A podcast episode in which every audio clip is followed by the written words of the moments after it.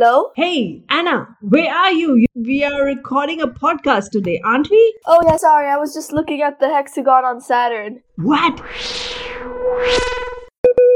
You're on Saturn? No, I was looking at it, researching it out. Oh, thank God. I thought you have gone on a space mission now. How am I supposed to go to Saturn? We are barely reaching Mars. All right, then. Let's come back to the studio and let's get started. Hold up, we're gonna go get some food. What? No food, Anna. Studio is a food and drinks free zone. Well, I'm gonna go get food anyway. You know, I'm hungry too. Why don't I go and get a piece of cake? All right. Okay, foodies, go on. Hi, I'm Vanya. I'm six years old and a huge Harry Potter fan. Hi, I'm Nidhi. I'm a public speaking teacher. Hello, I'm Arab and I love science and I'm nine years old. And Together, together, we welcome you to Brainstorm. Anna, you just mentioned that you were looking at the surface of Saturn. What did you see? There is this hexagon of Saturn, which is basically a hexagon with Earth sized sides. For everyone who doesn't know what a hexagon is, a hexagon is a polygon which has six sides. Every single side is the same length, And all the angles measure 120 degrees. making the total 720 degrees. And it's basically a polygon, which is very important to remember. So it has no curves. A polygon is a two dimensional flat figure with straight lines and which is closed. If you look around yourself, you'll find many polygons. For example, your TV is a rectangle and it's a polygon. Same goes for your nachos. A triangle shape is also a polygon. Squares, hexagons, pentagons are all polygons. Quick question Is a circle a polygon? It's not a polygon because, let's put it simply. Let's say a square, all the sides are straight, but in a circle, it's round, so it's not a polygon. All right. To explain where and how hexagons are found in the nature, I would pass it over to you, Anna. You take the center stage now. Thank you. Hexagons are very underrated and very cool. Well, I'm talking about Saturn. And you might think, well, what could that giant hexagon on Saturn be? Well, it has to be out of gas because Saturn is a gas giant, meaning the planet is made out of gas. So there is no surface. It's just a cloud of gas somehow keeping shape. Another thing I would like to talk about is bees. In general, the honeycombs and the eyes of the bees. Bees have an engineering problem to solve. They make honey and wax. They eat honey and they use the wax to store the honey. To make one unit of honey, they need to visit a lot of flowers, and to make one unit of wax, they need eight units of honey. Caution, caution, busy bees ahead.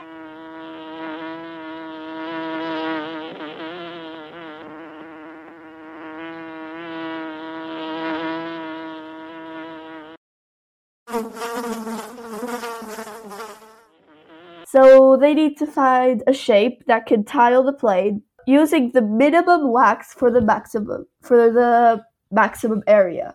For people who don't know what tiling the plane means, tiling the plane means covering a surface with tiles without leaving gaps. And bees need to find the best shape for the job. Obviously, the more complicated ones use more wax, so we need to stick to the regular polygons. We have three regular polygons to choose from squares, triangles, and hexagons. And the one with the most area with the minimum wall is the hexagon.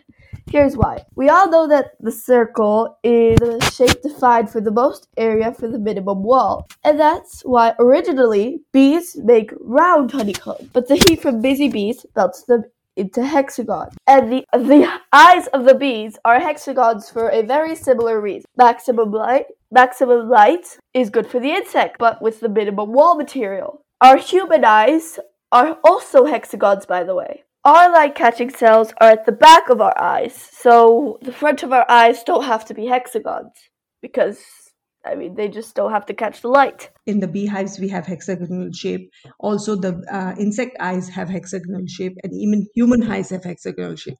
What do you? What would you like to say about about this? I think that the bees are very clever to make hexagons for their hives, and um, it's pretty amazing how they do the job making hives. Absolutely. And just like Anna said, they are trying to solve an engineering problem. They want to have the maximum space to store their honey while having uh, to work the least for it. And hexagon is the right shape for that. And Vanya, what kind of hexagonal shapes do you see in your environment? Do you see something which is hexagonal shape that you like uh, looking at sometimes? My pencil lead also has hexagon type. Hmm, that's interesting. I think Anna has something to add to that. Oh, yes, actually, I do. Pencils are not only hexagon shaped on the outside, but are also hexagon shaped on the inside in a way. Hmm, So, how's that?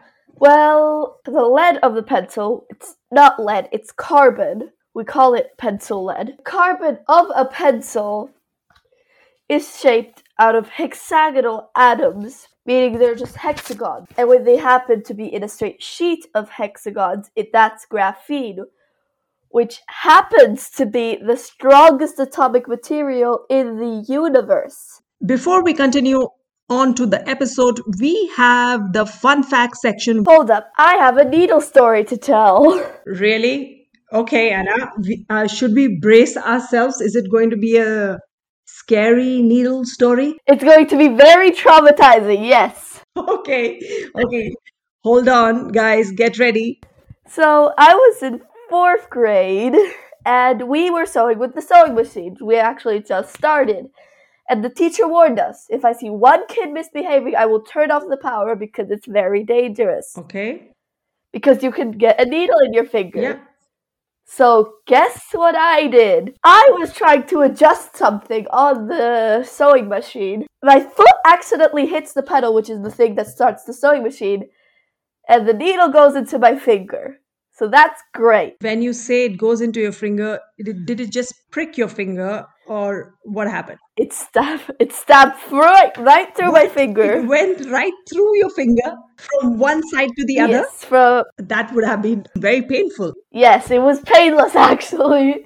I didn't feel a thing. It was so fast that you don't feel anything because it's a sewing machine. So, what happened next? So that was all good. We I pulled the needle out immediately. I don't know why. I Just have cat like reflexes, I guess. Okay. And all was good. So uh, the teacher uh, let just uh, checked my finger, and we since we didn't know how deep the needle actually went, we thought, oh, the needle, the whole needle's out. We're gonna be fine. I have a feeling the story is not yet over. Fast forward six days. Finger still hurts. My German teacher thinks. So we go. My my German teacher thinks, oh, uh, if it still hurts after six days, I think you should go to the doctor. And we were like, yeah, it's safe to double check. Uh, we probably there's probably nothing there. Okay. So we go to the doctor. The doctor says, oh, there's probably nothing there since we can't feel anything Yeah. they couldn't feel anything. Oh god. So they're like, and my mom says, "Okay, we please just double check with uh, X-ray." And he's like, "Okay, we can check tomorrow." So it's been a week now, and we're going to just get a quick X-ray. It's probably going to be fine, right? Wrong.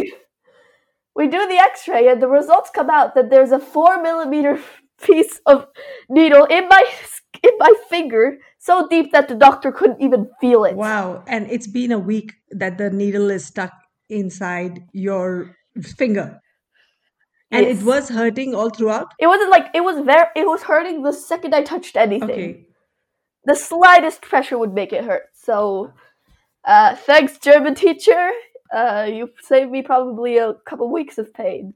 So thank you very much Yeah. to my German teacher. And- so now we have to get it out. Yep, exactly. Uh, how exactly? Well, we're gonna put you to sleep. So anesthesia. No, we're not going to put you to sleep. You're going to be awake through the whole operation. You had to uh, get an anesthesia, local anesthesia, just just to numb your arm, Just my finger. just your finger. Just my finger. And my finger was double the size by the end of it. The shots to get the anesthesia Uh huh. were the most painful thing ever. Then they start cutting over my finger, and I was traumatized for a very long time, actually, because that's painful. They couldn't have just put me to sleep. That was I- too simple for them, I guess. I can imagine that was uh, uh, quite an experience, Anna. But uh, are you afraid of needles? I'm not afraid of sewing, even though that's the whole the whole reason why everything happened. But I am afraid of needles like touching my skin and going in my skin, including vaccines. A couple months later, I have to go get a vaccine. And- oh God, And that was trauma. I can imagine. So it did leave some scars on your mind. Yes, there are no scars on my fing- finger. You cannot see anything, but yes, I have a lot of emotional scars. And then I got the vaccines. The vaccines are painless for all the kids watching that are scared of vaccines. Vaccines are absolutely painless. Okay, great. So, though Anna had a very uh, cautionary tale to tell about how she got her finger injured, badly injured because of the sewing. So, children out there, if you're listening, uh, take heed when you're working with a sewing machine, be completely focused on your task. Uh, and vaccines, as Anna said, that despite all this, she still gets her vaccines done. And Anna, how would you describe the pain of a vaccine? Painless. Painless. Painless. Okay, that's that's good. Now it's time for a mystery sound.